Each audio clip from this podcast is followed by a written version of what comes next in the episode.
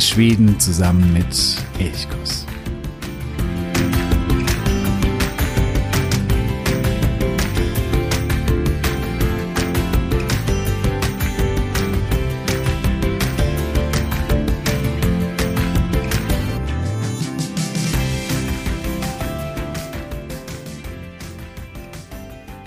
Oh je, was ist das nur für ein Morgen? Meine Stimme fühlt sich an wie ein Reibeisen, die Nase, ja, sie ist noch so einigermaßen offen, aber ich spüre, wie sie allmählich zugeht. Ich versuche trotzdem diese Episode aufzunehmen und hoffe, dass meine Stimme bis zum Ende durchhält. Ja, und ich hoffe, dass ich jetzt nicht noch Corona bekomme. Bisher habe ich es geschafft, über zweieinhalb Jahre mich davor irgendwie zu verschonen. Ich hatte das Glück, dass ich nie erkrankt bin. Jetzt hoffe ich, dass mich das auch nun verschont. Also, falls meine Stimme heute etwas anders klingt, dann äh, bitte sieh es mir nach. Draußen prasselt der Regen gegen die Fensterscheiben. Ich hoffe, auch da gibt's keine Hintergrundgeräusche. Ja, es ist ein wahrer Herbsttag. Aber diese Tage, die können natürlich auch etwas Schönes mit sich bringen. Und das Schöne, das duftet und es schmeckt. Wahrscheinlich kennst du es, wenn du nach Schweden reist und dann bist du irgendwo in einem Einkaufscenter, vielleicht im Bahnhof, irgendwo kommst du an und plötzlich liegt dieser Duft in deiner Nase. Der Duft nach einer Kanelbülle, nach einer Zimtschnecke.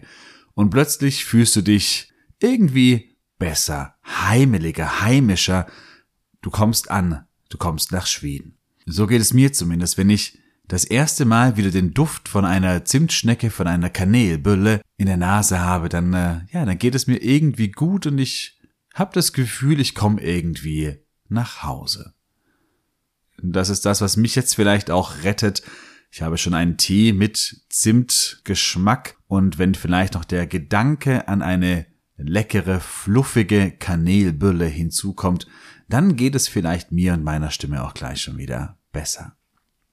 Ja, die Kanelbülle, die schwedische Zimtschnecke, das ist vielleicht neben den roten Holzhäuschen und dem Dalarhest, also diesem, dieser kleinen hölzernen bemalten Figur aus Dalarna, das ist vielleicht etwas, was am engsten mit Schweden verknüpft wird. Wenn äh, man äh, Menschen fragt, was verknüpfen, was assoziieren sie mit Schweden, dann kommt eben ganz häufig die Zimtschnecke.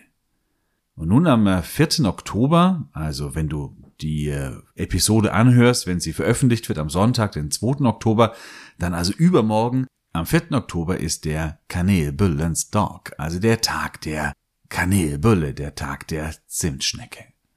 Und diesen Tag, den nehme ich zum Anlass, um mal eine ganze Folge nur rund um die Kanelbülle zu bestreiten. Und damit sage ich Heyok Gomorron. Bevor es aber losgeht mit den äh, Kanelbüllana, den Zimtschnecken, noch ein kleiner Hinweis. Elchkuss, das ist ein großes Herzensprojekt und ich liebe es, jede Folge einzusprechen. Ich liebe es zu recherchieren. Ich liebe es, Artikel zu schreiben, Interviews zu führen, auf Recherchereisen zu gehen, all das.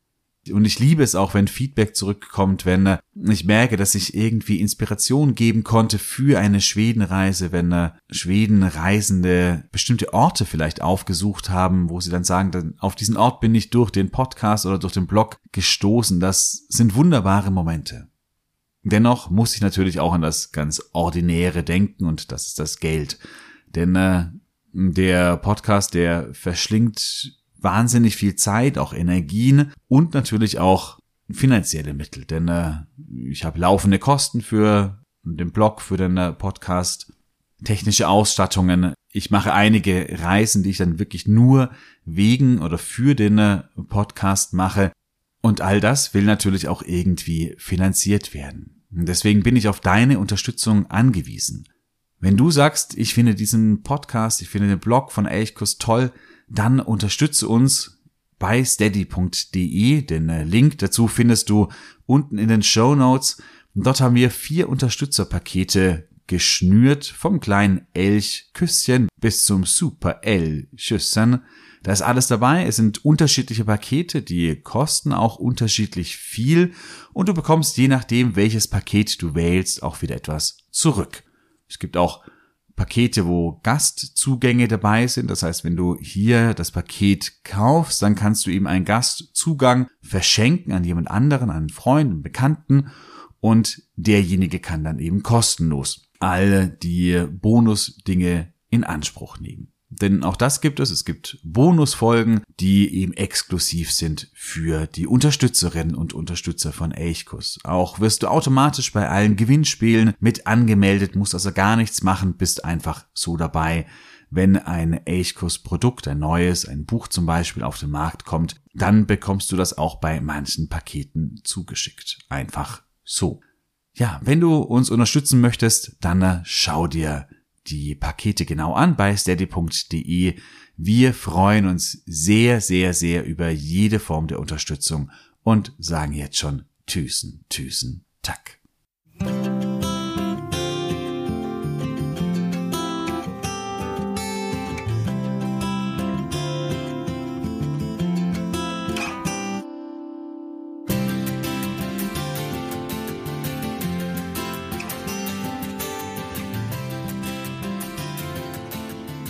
Eine Kanelbülle kann ich eigentlich immer essen.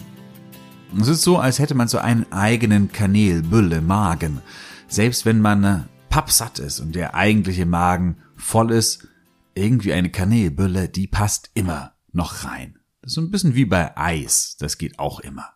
Vor allen Dingen, wenn die Kanelbülle nicht trocken ist, sondern schön fluffig, weich, dann äh, schmeckt sie einfach himmlisch gut. Und das ist, glaube ich, der große Unterschied auch zwischen mm, ja, vielen Zimtschnecken, die man vielleicht auch hier in Deutschland irgendwo zu essen bekommt, und eben den skandinavischen Zimtschnecken. Das sind nicht nur die schwedischen, auch die finnischen oder die norwegischen, die dänischen, die sind da genauso gut. Das Entscheidende ist, dass viel Butter darin ist. Ich glaube, wer auf den Butter verzichtet, weil er sagt, ah, ich will nicht so viel Fett verwenden, der wird eben keine so leckere Kanelbülle hinbekommen. Also die Butter, die ist eine ganz, ganz, ganz wichtige Zutat für eine leckere Kanelbülle. Ansonsten brauchst du gar nicht so wahnsinnig viel. Du brauchst Weizenmehl. Es geht auch mit anderem Mehl. Im Normalfall wird aber Weizenmehl empfohlen. Du brauchst ein bisschen Milch. Du brauchst Hefe, Zucker, Zimt natürlich, Kanel. Und wenn du magst, bei der Füllung kannst du auch noch eine Mandelmasse hinzufügen. Und das war's dann eigentlich auch schon. Wie das Rezept genau geht, das möchte ich jetzt hier im Podcast nicht Schritt für Schritt erklären. Ich glaube, das ist besser, wenn man das vor sich liegen hat und dann eben Schritt für Schritt durchgehen kann. Und da habe ich dann natürlich auch einen Link in die Show Notes gesetzt, wo du zu einem Kanelbülle-Rezept kommst, das ich ausprobiert habe, das ich für gut empfunden habe. Es gibt da sehr, sehr viele, sehr unterschiedliche, teilweise auch. Manchmal wird Wasser statt Milch verwendet. Da gibt es so einfach, ja, gewisse Unterschiede. Aber das, was ich verlinkt habe, das hat bei mir zumindest schon sehr, sehr gut funktioniert. Der Teig wird manchmal auch mit Kardamom gewürzt. Dann hast du noch mehr, ja, eine Geschmacksintensität. Hier schwören einige darauf, dass man den Kardamom eigenhändig kurz vor der Verarbeitung mörsern und zermahlen soll. Wenn du also das kannst, wenn du an Kardamom in Körnerform herankommst, dann äh, kauf diesen und zermörsere ihn kurz vor der Anwendung. Und klar, wenn äh, Kardamom im Teig drin ist, das sorgt natürlich auch für diesen, ja, diesen typischen schwedischen Geschmack und auch für den Unterschied zwischen einer Kanelbülle und einer gewöhnlichen Zimtschnecke. Obendrauf wird die Kanelbülle mit Eigelb beschmiert, du brauchst ein bisschen Hagelzucker und wenn du magst, Mandelsplitter. Auch das kann man hinzufügen. Da gibt es unterschiedliche Varianten. Manche arbeiten noch ein bisschen Apfel mit ein. Wie gesagt, es gibt verschiedene Varianten. Die Grundvariante, die ist aber von den Zutaten her sehr, sehr einfach. Wie gesagt, denke daran, du brauchst viel Butter und spare nicht an der Butter. Bei vielen Dingen, die typisch für ein Land oder für eine Region sind, da gibt es immer eine uralte, lange Geschichte, woher denn das Ding kommt oder die Sache. Es gibt Traditionen, äh, Geschichten und es geht immer meistens bis weit ins Mittelalter zurück. Bei der Kanälbülle ist es anders. Hier gibt es eigentlich überhaupt gar keine tolle Geschichte. Die Geschichte der Kanälbülle ist sogar ziemlich jung. Wahrscheinlich, oder die ersten Vorformen, die stammen schon irgendwo aus der Mitte des 19. Jahrhunderts. Aber den richtigen Durchbruch schaffte die Kanälbülle in Schweden eigentlich erst in den 1920er Jahren. Da gab es die ersten Formen, die eben oder von den Zutaten sehr an die heutige erinnern. Und den ganz großen Durchbruch, der gelang der Kanälbülle erst nach dem Zweiten Weltkrieg. Das hat mit vielen zu tun. Das hat mit der Verfügbarkeit von Hefe für den normalen Haushalt zu tun. Das hat damit zu tun, dass moderne Backöfen die Verbreitung und die Zubereitung der Kanälbülle deutlich erleichterten.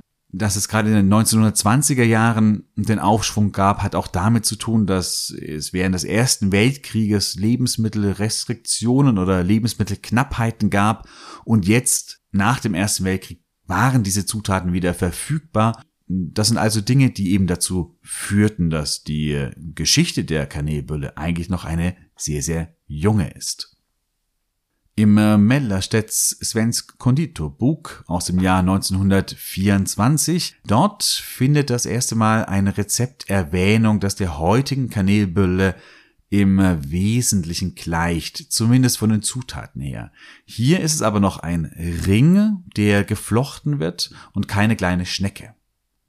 Dann nach dem äh, Zweiten Weltkrieg im Jahr 1946, da wird im Stura Cookboken, also in dem großen Kochbuch, da wird zum ersten Mal dann auch eine Schnecke beschrieben, so wie wir sie eigentlich heute kennen. Das heißt, hier könnte man sagen, ist die eigentliche Geburtsstunde dieser richtigen Kanälbülle, so wie wir sie heute essen, so wie wir sie heute lieben.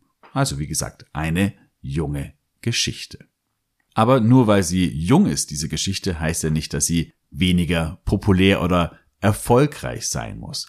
Und die Geschichte der Kanälbülle ist sehr, sehr erfolgreich. Vor allen Dingen im Norden und vor allen Dingen in Schweden. Ich habe irgendwo eine Statistik gefunden. Laut Google Trends suchen ungefähr gleich viele Menschen in Schweden nach dem Wort Kanelbülle, also nach dem schwedischen Wort, wie weltweit nach Cinnamon Roll also die englische Übersetzung für Kanelbülle oder für Zimtschnecke. Und das heißt, die Schweden, die suchen dieses Wort genauso oft wie die gesamte restliche weltweite Bevölkerung den englischen Begriff sucht. Und das ist durchaus ein Anzeichen dafür, dass die Zimtschnecke in Schweden extrem populär ist. Und das liegt natürlich daran, dass sie einfach extrem lecker ist und wahnsinnig gut duftet. Es gab 1997 eine ganz spannende Studie von Robert Barron. Sie heißt uh, The Sweet Smell of und hier wurde untersucht, wie der Duft Menschen beeinflusst oder verändert. Und zwar wurden Menschen in einem Einkaufscenter gefragt, ob sie bei kleineren Dingen kurz helfen können. Ähm, eine Tasche halten oder eine Tasche für eine ältere Dame kurz irgendwo hintragen. Solche kleinen Dinge. Und bei manchen Menschen, da war nichts im Hintergrund, da wurden, wurden sie einfach nur gefragt und bei manchen wurden bestimmte Düfte im Hintergrund verbreitet. Und beim Duft von äh, Zimtschnecken, von Kanelbüller, da waren die Menschen deutlich hilfsbereiter.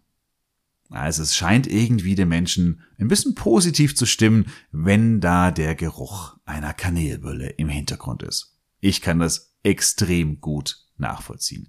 Es gab noch eine andere Studie, die ist sag mal, vom äh, Testaufbau etwas gewagter. Und zwar stammt sie aus dem Jahr 1994, also schon relativ alt. Hier untersuchte ein Neurologe aus Chicago, Dr. Hirsch, wie bestimmte Gerüche oder Düfte die Blutzirkulation in den Genitalien von männlichen Probanden, die irgendwie beeinflussen. Also ob das irgendwie anregend wirkt. Dann also erhöht sich die Blutzirkulation in den Genitalien, wenn man da irgendwie ja angeregt oder auch erregt wird. Tja, er nahm da ein paar Medizinstudenten und untersuchte eben bei denen die Blutzirkulation.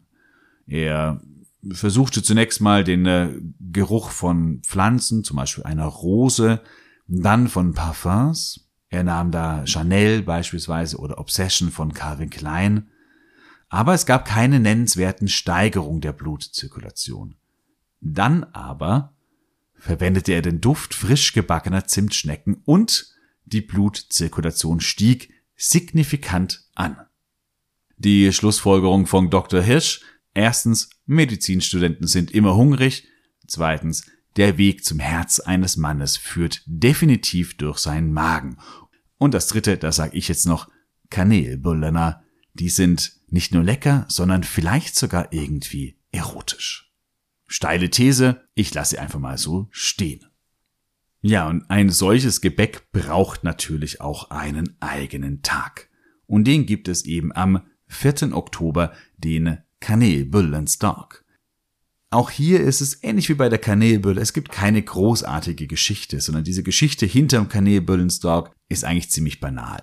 1999, da suchte der Hem Barkningsrodet, also eine Vereinigung, die sich darum kümmert, dass eben zu Hause gebacken wird oder dafür wirbt, dass zu Hause gebacken wird. Die suchten zu ihrem 40. Jubiläum einen Thementag und entschieden sich dafür, einen Tag zu Ehren der Kanelbülle zu machen. Das könnte der eine Grund sein, warum der Hem Barkningsrodet sich dafür entschied, einen Kanelbulle-Tag zu machen. Also man brauchte einen Thementag. Der andere Grund könnte eventuell auch sein, dass sich die Menschen in Schweden immer gesünder ernährten und deswegen der Konsum an Kanelbüller zurückging. 1960 aß ein Schwede durchschnittlich 10 Kilo Böller pro Jahr. 10 Kilo, das ist echt eine große Menge. 1999 aber nur noch 4,8. Also der Konsum hatte sich halbiert. Vielleicht war das ja auch ein Grund, den Tag zu etablieren, um die Schweden wieder ein bisschen zu animieren, selbst Buller zu backen oder eben zu kaufen. Und das funktioniert. Ich komme gleich noch zu den Zahlen, wie viele Böller an einem 4. Oktober in Schweden im Normalfall verkauft werden. Dass die Wahl auf den Herbst fiel oder auf den 4. Oktober, das hat eigentlich auch keine allzu große Bedeutung. Das heißt, man sieht schon irgendwie rund um die Kanälbülle, da gibt es keine, keine so großen Geschichten, keine tollen Geschichten, die man erzählen kann. Ist eigentlich schade, aber so ist es nun mal. Aber ich habe zumindest ein paar lustige Fun Facts Studien gefunden. Immerhin das. Aber auch die Wahl des 4. Oktobers war eher so ein bisschen zufällig. Man wollte vor allen Dingen nicht in den Konflikt mit anderen Essenstagen kommen. Also zum Beispiel mit dem Fettisdagen, wo die Semlur gegessen werden, oder mit dem Sürströmming-Tag, oder mit dem äh, Schöttbuller-Tag, oder auch mit der Kräftchiva, also wo die Krebse gegessen werden. Solche Tage sollten eben umschifft werden, dass es hier keine Kollision gibt.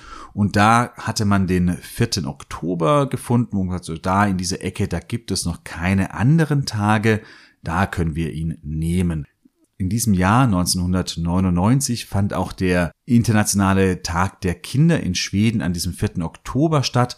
Das war auch ein Grund, weshalb man gesagt hat, okay, Kinder und Kanelbuller, das passt irgendwie zusammen, nehmen wir diesen Tag. Ja, und aus dieser Erfindung, da entwickelte sich wirklich ein großer Feiertag und auch ein großer Esslusttag. Nicht nur in Schweden, auch in Finnland wird er an diesem Tag gefeiert. Schätzungsweise sieben Millionen, ich sag's nochmal, sieben Millionen Kanelböller werden am 4. Oktober in Schweden verkauft. Da sind die selbstgebackenen, die man zu Hause backt, noch gar nicht mitgerechnet. Schätzungsweise kommen da nochmal zwei bis drei Millionen Kanelböller hinzu. Das bei einer Bevölkerungsmenge von ungefähr zehn oder knapp über zehn Millionen Menschen. Das heißt, am Kanelbullenstock isst im Schnitt jeder Schwede eine Kanelbülle.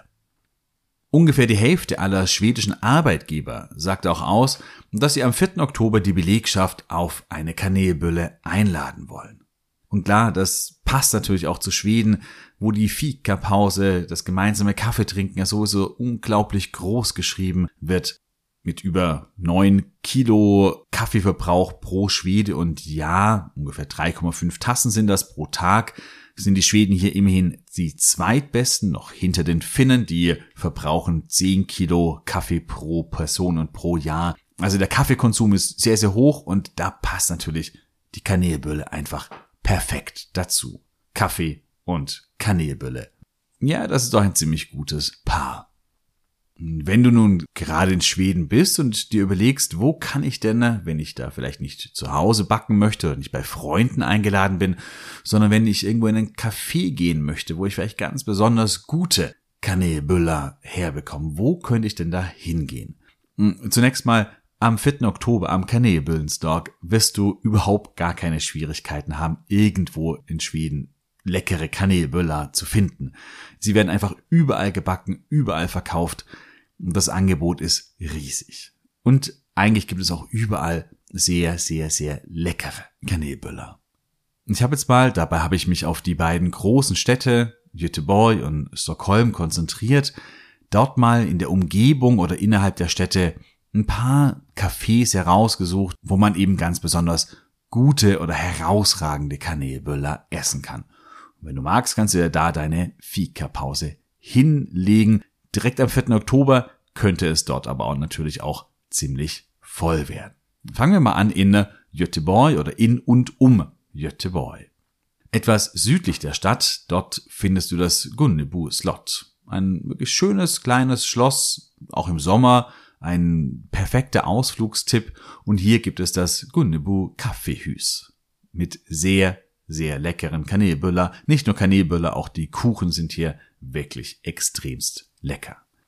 Laut White Guide Café die beste Konditorei in Schweden, die findest du in Vara. Das ist zwischen Trollhättan und Skara, also einige Kilometer nördlich von Göteborg.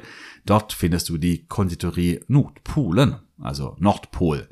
Und die wurde eben schon mehrfach ausgezeichnet, hat angeblich laut White Guide Café die besten Kanelböller in ganz Schweden.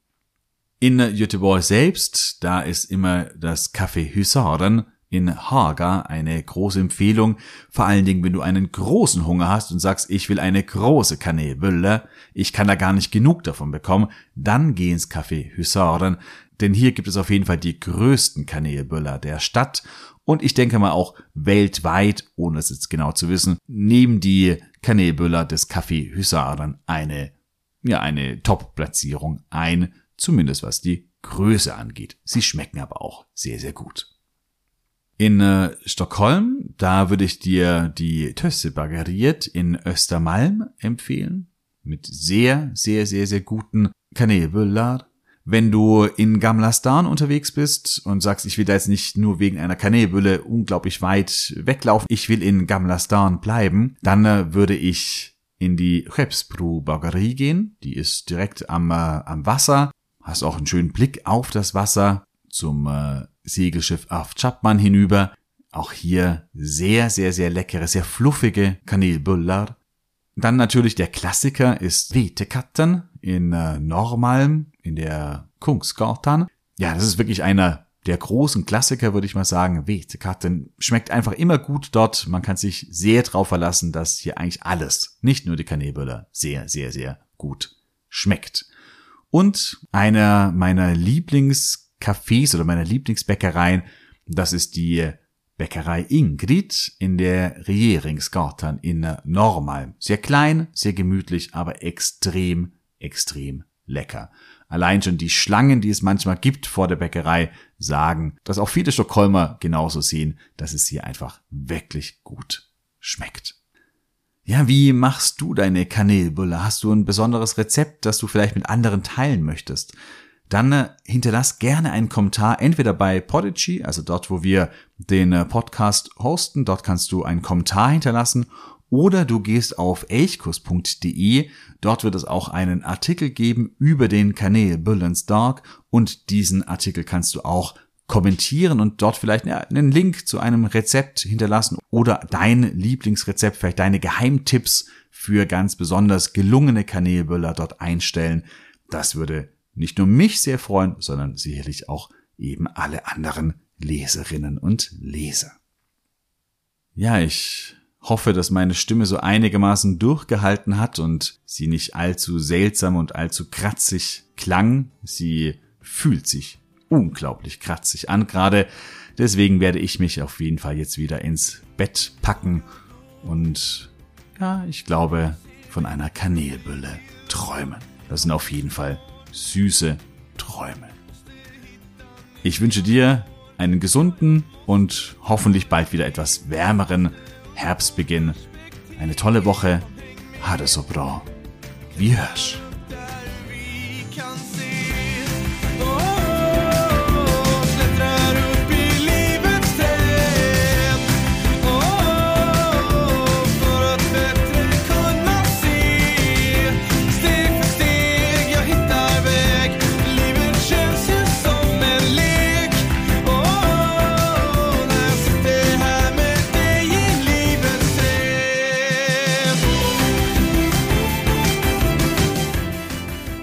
Elchkuss, der Podcast für Schweden.